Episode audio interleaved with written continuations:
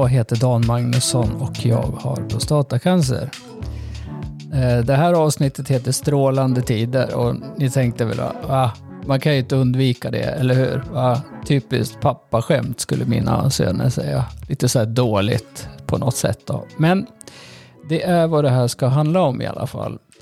För idag så har det varit dosplanering och jag har också fått en hel del nya kunskaper tycker jag.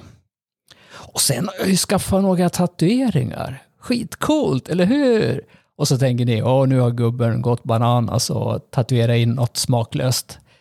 Eh, men eh, inte riktigt, för det är så här att i samband med den här dosplaneringen idag så börjar ju den med datortomografi.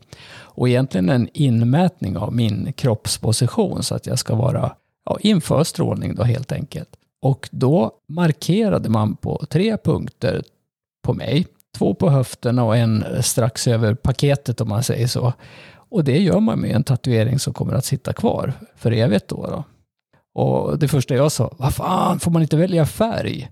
Och sen så vart jag ju direkt så här kreativ. Jag tänkte, det här måste jag ju bygga på med. Jag tänker där, den, den lilla pilen som man har, eller det, det, det är ett streck faktiskt med en tejp på som sitter över snoppen nu en bit upp där.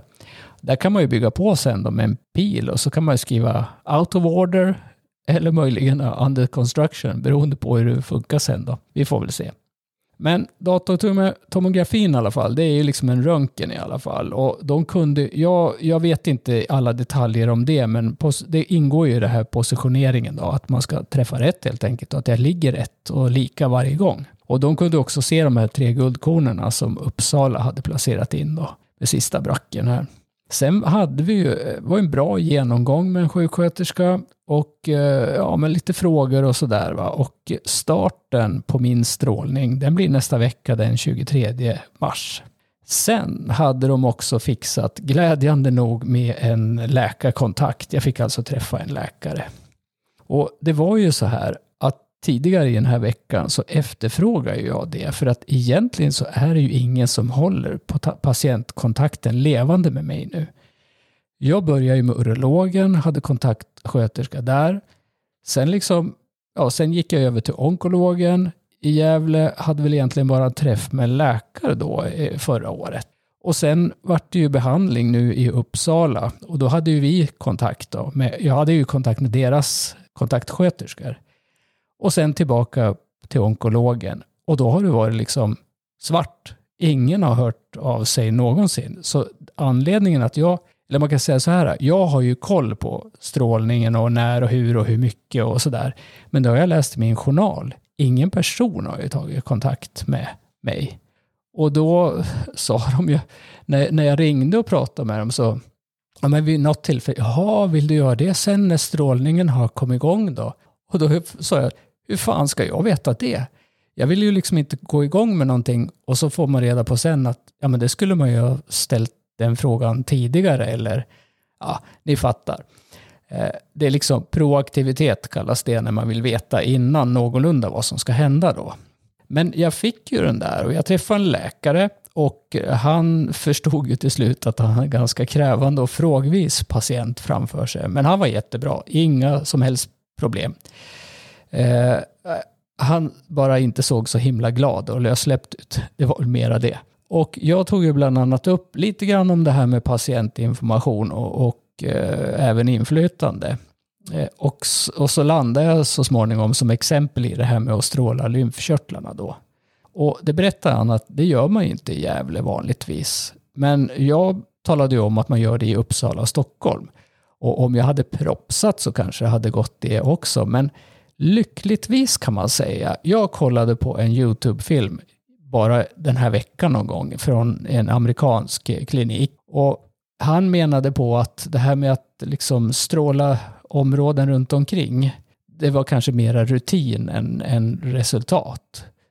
Och han menade ju också på det, till och med att det här med hormon, att checka hormonerna efteråt kanske kunde vara överflödigt. Om man istället då ersatte det med att hade koll via den här PET-kamera istället.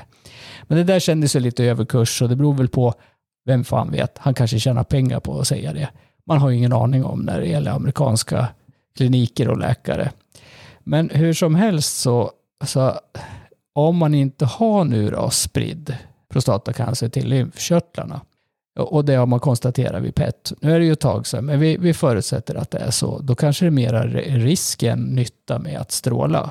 Så, och jag menar Gävle, de strålar faktiskt mer patienter än vad Uppsala och Västerås gör tillsammans. Och det tyckte jag var bra retorik för att skapa förtroende som den här läkaren hade. Det var smart gjort av honom och jag känner mig trygg med det här. Va? Så att vi, vi kom överens om att vi, vi hoppar det. Eh, särskilt om man liksom kanske tror att man har lite problem med biverkningar så lär de ju inte bli bättre av det. Va? Vad kommer man då att stråla? Jo, man kommer att stråla prostata, självfallet. Och sädesblåsan, för det gör man på högriskcancer, eh, prostatacancer. Och eh, sädesblåsan, ja, den, den lär väl inte fungera längre. Faktum är att den, den har inte fungerat på, på, på, på ganska länge. Och, och då tänker jag så här, jag, tänk, jag kom på ett minne här, för att jag, kom, jag har varit hos P4 i veckan, hos Larry Forsberg. Och eh, vi känner ju varandra sedan tidigare. Jag var på hans 50-årsfest och då var det en gemensam vän som då tog upp som ett skämt i sitt tal, ett fantastiskt tal, om liksom hur sädesavgången förändras med åren. Liksom är ung, då är det fart och, och fräs på det. Och sen så är det bara så här på, på gamla dagar. Och jag kan säga liksom i, i min situation nu så är man inte så jätteglad i byxan. Och jag tänker också att det, det, det, där, det där kommer att bli någonting annat sen, vad det nu blir då.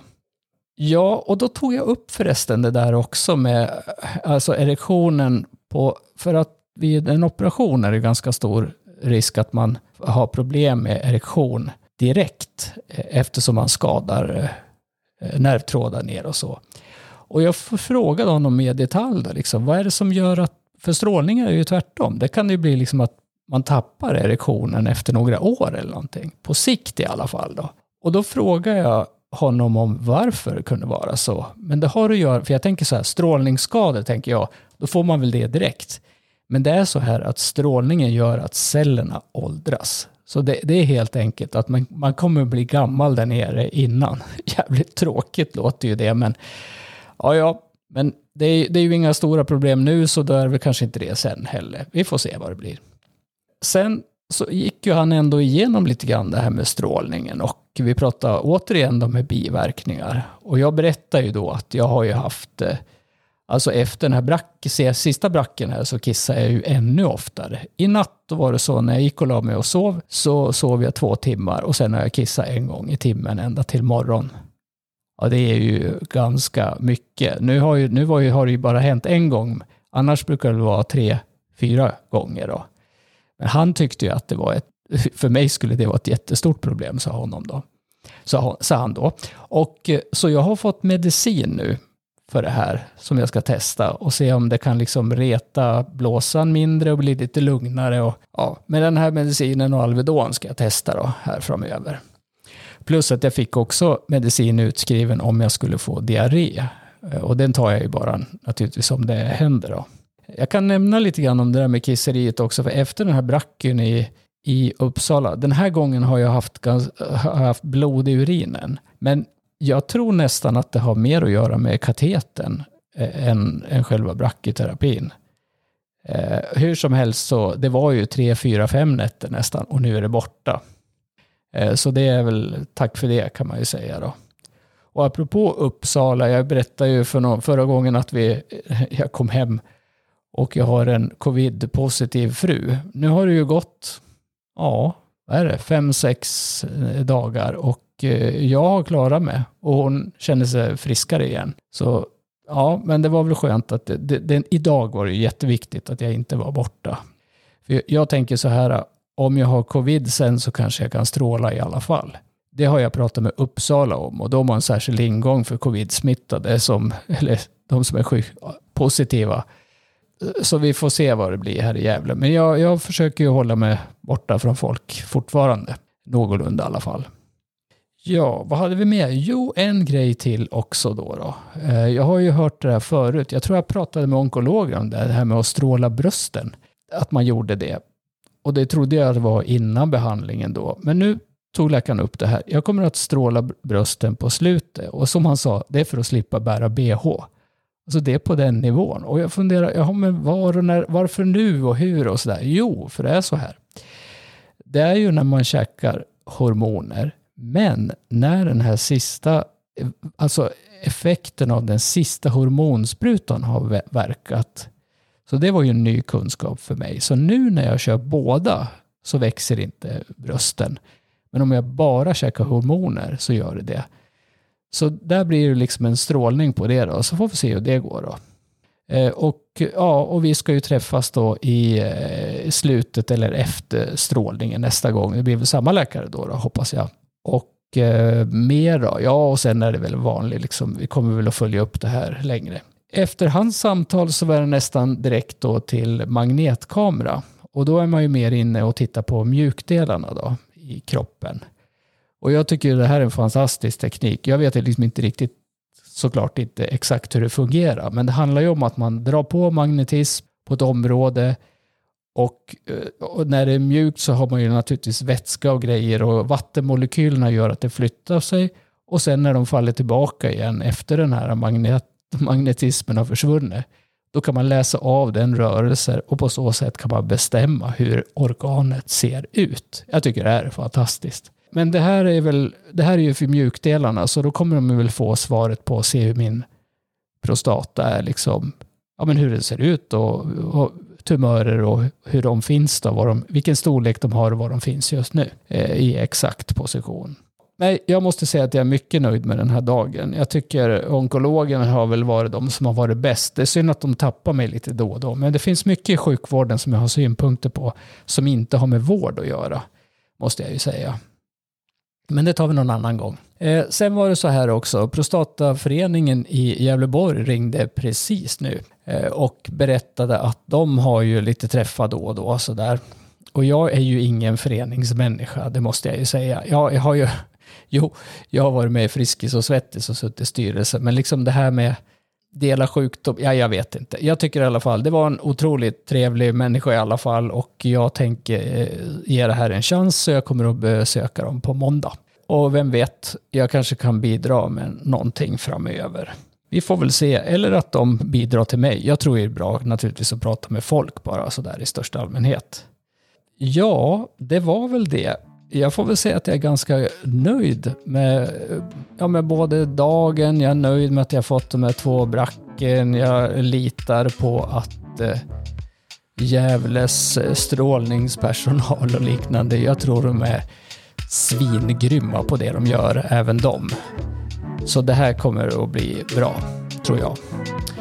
Eh, ja, strålning nästa vecka. Vi hörs!